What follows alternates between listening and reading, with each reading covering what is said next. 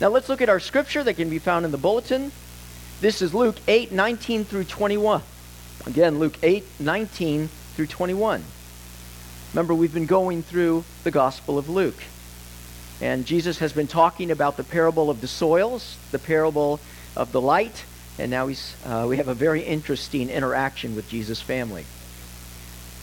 Then Jesus' mother and his brothers came to Jesus, but they could not reach him because of the crowd that had gathered around him. And he was told, Your mother and your brothers are standing outside, desiring to see you. But he answered them, My mother and my brothers are those who hear the word of God and do it. The word of the Lord.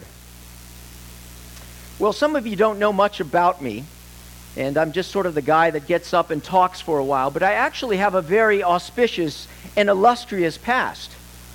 Indeed, not only that, but the connections that I have are I'm the part of a lot of lot of very special things. And I want to share with them some of them with you as I uh, show you my pedigree, so to speak. First of all, I'm a member of the Daughters of the American Revolution. Anyone a member of the Daughters of the American Revolution? I am. Some of you are perplexed, so I'm going to read to you what the Daughters of the American Revolution. It's a lineage-based membership service organization for women who are directly descended from a person involved in the United States independence. So they have chapters all over, and the National Society of the Daughters of the American Revolution is limited to direct lineal descendants or soldiers or others of the revolutionary period who aided the cause. Uh, basically, it's uh, open to all of those people as uh, well as people who are deemed acceptable to the society. So I have made the cut as a member of the Daughters of the American Revolution. But that's not it. I'm actually a member of some very, very famous families. For instance, let me show you one right here. That's right, the royal family. I am a member. We see Harry, and there's Kate. We call her Caitlin's in the inner circle. And and I'm there in the back. I don't know if this Secret Service guy actually is in my way. I'm kind of frustrated with it, but nonetheless, I'm part of the royal family. So uh, that's pretty exciting, you know, as well as the first family of the United States, the Obama family. There's Malia, there's Sasha, there's Carlos. Uh, I'm a bit of the, uh, you know, they don't really talk about me a lot, but nonetheless, I'm a member of that family. I'm a member of very, very, a lot of very important families. You know, family is really important, isn't it, when all joking aside? We even now we talk about who are you kin with? Who's your family? Why is family so important? I think because we really desire as humans and people, we desire loyalty. Somebody who's got your back, you know? Somebody who's going to be with you. Somebody who I can be intimate with and share my deepest thoughts who can accept me for who I am. A family for loyalty and intimacy and even what I call synergy. That somehow through my relationships with my brothers and my sisters, my parents, I be, can, can become more than the person I was simply meant to be because of them being in my life. You know, at the end of the day, Christianity is about family. It's about belonging. It's about a spiritual family that goes much deeper than a physical family. A greater loyalty, a greater intimacy, a greater synergy. And that's what Jesus is talking about in this passage the opportunity to be part of the family of God. But the question is how? As we can see from the scriptures, it's not based on pedigree, it's not based on genetics or worthiness. It's based on desire and love. I want to tell you, my friends, that the opportunity to be a part of Jesus' family is available for all who would want to walk in his ways and rest in his arms. And so here is what we must do based on this passage. Number one, we have to let go of the Jesus we want for the Jesus who is. We've got to let go of the Jesus we want for the Jesus who is. And for that Jesus who is, number two, we need to rest in his rule. And then finally, we need to walk in his ways. Well, let's take a look at those points. Letting go of the Jesus we want for the Jesus that is. If you'll remember, Jesus has already given two parables. Jesus often speaks in three parables, triplets, if you will. So you have to listen to all of them to understand what he's communicating. The first about the soils, remember? If you take a seed and you put it into good soil, it will come up and it will bear a harvest. These different uh, parables are all talking about hearing the word and living it. And so we see a picture of flourishing, if you will. If you plant the seed, there's a flourishing in your life. And then we see the next parable where Jesus says no one takes a light and buries it. Rather, he puts it on a stand so that everyone can see it. He's talking, of course, about the Word of God, that when you put this Word of God in your light and you let it shine forth, you illuminate the world. You show yourself for who you are. You show the world and Christ for who he is. But this third one is a little bit different, isn't it? It's about family. It's about belonging, more than simply flourishing. It's about belonging. Well, let's break it down. Verse 19. Then his mother and his brothers came to him. They, they could not reach him because of the crowd. Now, some of you may be surprised to know that Jesus had brothers.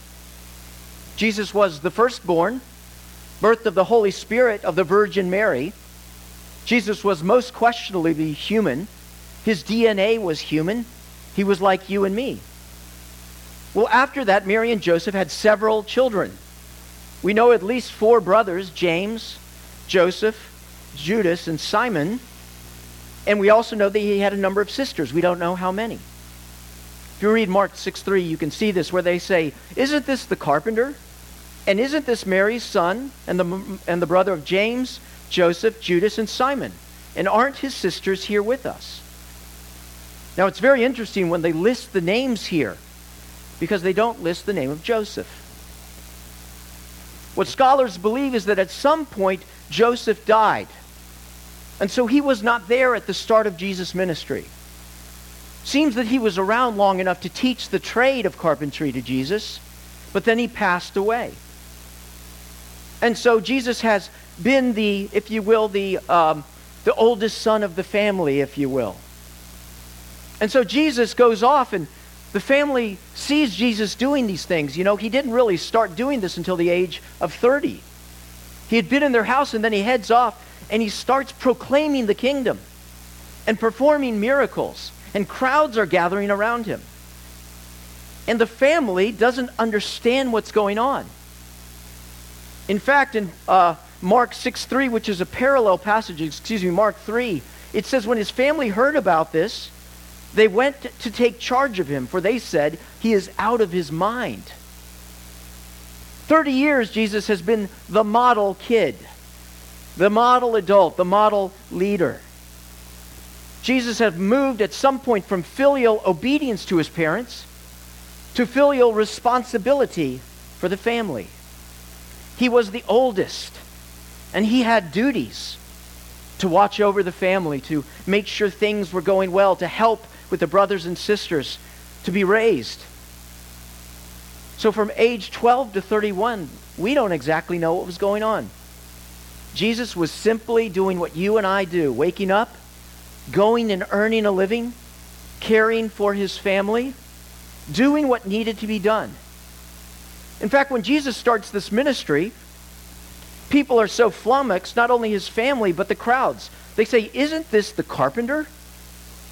So they know Jesus as a carpenter. They don't know him as a Messiah or a Savior. And so Jesus goes off the deep end to his family. And they go to take charge. See, his family has expectations. This is the tradition, if you will, of our culture. You're supposed to be home and watch over us and care for us. You're ours, Jesus, and yet you have disappeared. You've gone off. We want you back. And so they went to see Jesus, but they could not reach him because of the crowd. See, they didn't come to hear Jesus, they came to see him. They wanted to have a talking with him. But the issue is no one would let him in let them in because they're all listening for the message. And so they had to send a messenger. Your mother and your brothers are standing outside desiring to see you. See, what the family was ultimately saying was, hey, Jesus, our mission to see you and to bring you back is more important than the mission you have in proclaiming the gospel. Blood is thicker than water, Jesus. Our needs first. You know, we're kind of like this in some ways. Certainly, if you've grown up in a place like this. I don't know how many of you grew up sitting in a church pew kind of like these, listening to the pastor drone on and on relentlessly about some obscure topic. But you were born into Christianity. It's my heritage, if you will. Certainly, we can talk about the church in America. Heck, we even have a flag in the church here, don't we? We are a Christian nation. We have a Christian heritage. Anybody heard the new Keith Urban song? It's John, uh, oh gosh, I'm blowing it right now. John Cougar, John Deere, John 3.16. Christianity is a part of our life. John Cougar, John Deere, and John 3.16. He's ours. And so what we really have with Jesus is a relation, but not a relationship. See, we believe that we are the priority, not Jesus. And Jesus, you have a responsibility. And it's to me, to me, to me. See, what we want to do with Jesus is we want to put him in a box and take him around with us wherever we go. And when we need him, we pull him out. But otherwise, we want to constrain him, to control him, like his family is doing right here. But you see, Jesus has a bigger message than that. He has a bigger family than simply those. And Jesus wants to engage with the drunks and the prostitutes and the Muslims and the liberals because Jesus has a bigger way and a bigger family that he's created. He cannot be tamed or constrained or identified or defined in such a way as he would be ours. Rather, we are his. I used to work in a job where I was uh, a director of a company, and it was a technology company that served the real estate market. So every Monday we'd have a board meeting, and all of the bigwigs of the real estate agents uh, of the companies would come together. So the president of William E. Wood, the president of Rose and Womble, of GSH, of Prudential Decker. It goes on and on and on. And we would have a board meeting, and there would be a time when I would go ahead and give my report. So imagine it, as I was giving a report, my cell phone rang. And let's say I picked up my cell phone and I said to these guys, hey, hold on just one second. I need to take care of something. And I walk out the door. Surely everybody's wondering what's going on. And then as I come back in and everybody's listening, I say, This is unbelievable news. My fourth grade daughter just was named to the traffic patrol. Isn't this fantastic? Now, where were we? That would be ridiculous, wouldn't it? But sometimes we're that way with Jesus. I'm not saying that Jesus doesn't care about the most intimate parts of our life. I'll get to that. But rather, Jesus has a bigger message a bigger family. And so we too have to stop constraining Jesus, but rather let go of our family so we can embrace his. To become part of his family, not to make him part of ours. I don't know if you're that church kid or not. If you've earned the privileges by going up through the ranks. If you have your vision and your family. But the antidote to these things is not to be a Christian culturally, but to be a Christian spiritually. To join in his agenda, to let go of your agenda, to join in his family. For he has a bigger vision for you. The opportunity to be part of Jesus' family is available to all who would want to walk in his ways and rest in his arms. But we must let go of our conception of Jesus' family to embrace his. This brings me to my second point. If we let go of our conception to rest in his, we must rest in his family. Jesus' response is shocking to the people in verse 21. But he answered them, My mother and my brothers are those who hear the word of God and do it. Now think about that. How is one to relate to their mother and brothers? In the ancient Near East, life was family. It was togetherness and unity. The family was strong. It was survival, if you will. It was blood. It was to the end. So when you talk about mothers and brothers, you talk about the most deepest relationship. And the society in the ancient Near East was what was called a patriarchy. That means the father, or if the father died, the oldest brother was in charge of everything. He was the head of the household. He was the one that owned all of the property, by the way. He was the guy. He represented the family in court. He was responsible for the prosperity of the family, for the honor and credibility. He was responsible for raising the brothers and sisters to become men and women. He was responsible for his mother, to console her and care for her, all the way until the day that she died. And so Jesus Christ was the Father. When we hear things like my mother and my brothers and sisters, we think about a parallel relationship. But that's not what Jesus is saying at all. He's talking in perspective of being the oldest, the father of the family, if you will. Now, we understand brokenness in families, don't we? Sin has destroyed them. Just read the Bible, right? Jacob and Esau. It goes on and on and on. I could name 10, 20. Broken relationships. As I look at my own family, the desire I want to be as the head of the family, I must confess that I'm quite imperfect. I learned as best as I could from my parents. I had the blessing of knowing that my father loved me as much as anyone could ever love me. But you know, his father probably said three sentences to him his entire life. And so he gave me what he could. And I struggle to be able to speak into my children's lives and to know what they're thinking and to parent them in such a way because life is broken. But what would family look like if it was done right? Think in your mind. The father truly was the father.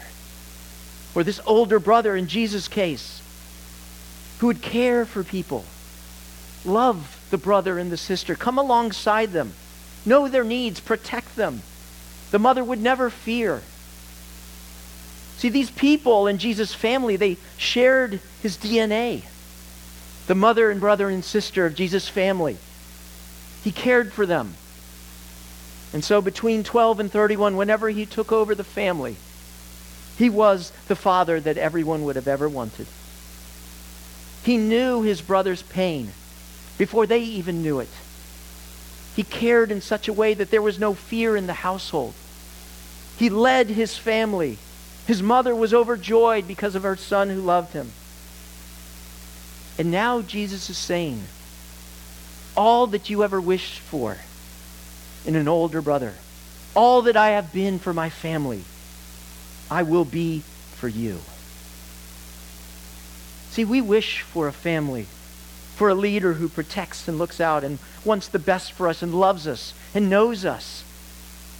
And Jesus is saying, Here are my mother and my brothers. Here is my DNA. Here is the one that I worry over and care for. Not in a parallel way, no but as head of the house. You are my brother and you are my sister.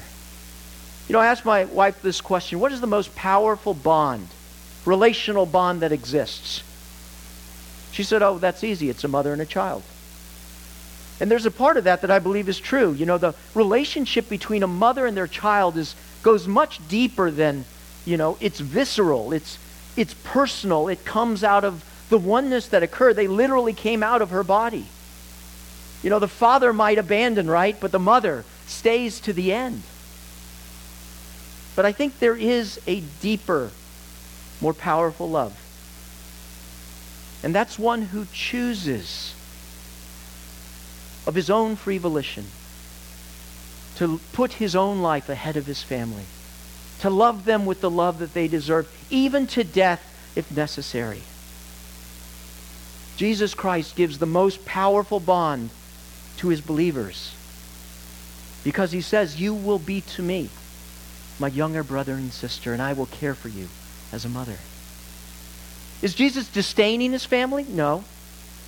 He's rather elevating others. You know he had his family set before he left that carpenter shop. You know he did. But his end goal with Christianity has always been about family. You may be saying, but I don't deserve that.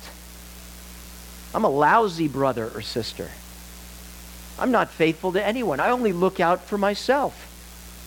Why would this one want to care for me like that? It's grace. It's the grace and love of God. I remember when my wife and I made the decision to adopt a child. And we felt like the Lord was calling us to Nicaragua. And so we went. And we went into an orphanage and we saw a girl. And at first we weren't sure was she the one. We went home, we prayed about it, we thought about it. But something happened that first time that I held her. She went from being a child to being mine. And as I put my arms around her and I held her, I remember saying to her, I will watch over you, and I will care for you. She didn't understand it at the time, but she does now. Because she was a stranger, a foreigner, and yet I took her into my home, and I became her Savior, her salvation, her love.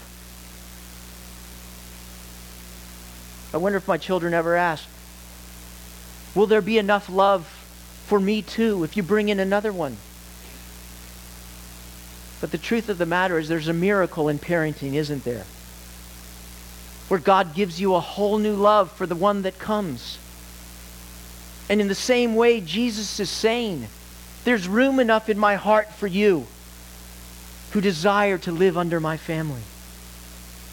See, as Jesus is the head of the family for Joseph, the physical family, so is Jesus the head of the family, the eternal family of God the Father, who stands in the place of God the Father, showing his love to us. You may feel that I am unworthy. Maybe there's a bitterness in your life about family. I'm estranged from my mother or my father.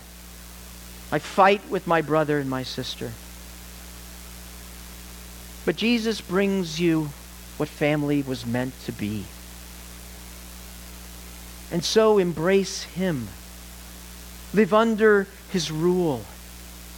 Give him lordship as your older brother. Because he desires to give you the family that you've always been looking for the love and intimacy, one to watch over you and care for you in a way that you've never experienced before. Well, who can be a part of this? Who's worthy of such a task? There's no one. But God does call from you and me one thing to join this family. Verse 21 But he answered them, My mother and my brothers are those who hear the word of God and do it. In another passage, it actually says, and pointing to his disciples, he said, Here are my mother and my brothers. He's not speaking to the entire crowd, he's speaking to those who have made a decision to hear God's word and to obey it. You know, at the end of the day, obedience to God is all about family. Those who hear the word of God they hear God the Father through the Son speaking to them. Any family has rules, right? And any good leader of the family brings rules that care for the people in the family. Not to rule over them, but to bless them. You cannot take the rules of God and separate them from the relationship with God. And so, just like I have children, when I tell them or ask them to do something, the first thing I wonder is have they heard? Did you hear what I said? Pay attention to what I'm telling you. As best as I can, it's for their good. But for Jesus, it's always for good. Pay attention and understand. Sometimes my kids say, But I didn't hear. The truth of the matter is they weren't listening. And so, what Jesus is saying, those in my family are those who hear my words, who heed them, and they do them. Doing is about trusting wholeheartedly. And obedience is in the context of relationship. Why don't we obey sometimes? We just don't trust our older brother, our king. But our Father knows best. And obedient children have submitted to the head of the household. And so the Lord says, What does the Lord your God ask of you but to fear the Lord? to walk in all his ways, to love him and to serve him with all of your heart and with all of your soul, and to observe the Lord's commands and decrees that I am giving you today for your own good. And in 1 John, this is love for God, to obey his commands, and his commands are not burdensome. To obey God's commands, God knows that we can't obey them perfectly. Can a child obey a parent's commands perfectly? There's a process of growth. But the biggest part of obeying the Word of God is believing in the one whom He has sent, confessing, living a life of repentance, really living, wanting to live as a child in the house of your Lord, of your Father. At the core of obedience is love. And so the disciples have made their decision. They've heard God's word, his call to follow them. They've heeded it. And for better or for worse, till death do us part, they've said, We're in. And because they took that step of faith, they discovered a new family, a new way to live, a new presence, and a new power. Who among us who is a father or a mother cannot remember that fateful time when they were in the pool and the child walks out on the diving board? I can see it as clear as day with each one of my kids. And they're looking down from what appears to them to be the Eiffel Tower, and we're in the water, saying, Just jump. I'll catch you. And they look back and they look at us and they know it's scary, but they know that their mom or their dad have the best for them in mind. You know, sometimes I drop the ball with my kids. Sometimes you do too. But Jesus, the perfect head of the family, the one who stands in the place of the Father, will never, ever, ever let you go. So hear God's word. Obey it. Jump.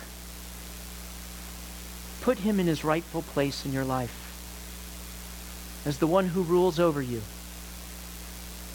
And he will speak into the most tender places of your heart and give you a vision of who you can be. And even more than that, he'll give you a family much greater than the one you ever could know. That's what this church is, by the way. Folks who have come together and said, for better or worse, I don't know what the heck I'm doing, but I'm going to jump.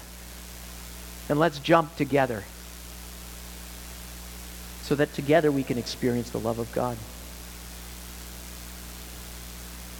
The opportunity is there for each one of you who would want to be a part of the family of God. choose to walk in his ways, rest in his arms, and experience the beauty of being a part of the family of God. Let's pray. Lord, I'm so thankful that your vision for family is so much bigger than mine. Lord, I want to put you as my servant, as my subordinate, as my own little world to care for. But thank goodness you don't do that, for you have a bigger vision, a bigger family, a bigger love, a bigger place that you want to take me. And so, by your Holy Spirit, help me to rest in your arms, to look up to you as the one who rules over me. Simply bless me and don't leave me alone, for I am afraid, but you promise to give me peace. And so, as best as we can, we look to you. We pray all this in the name of the Father, the Son, and the Holy Spirit. Amen. um, point now, so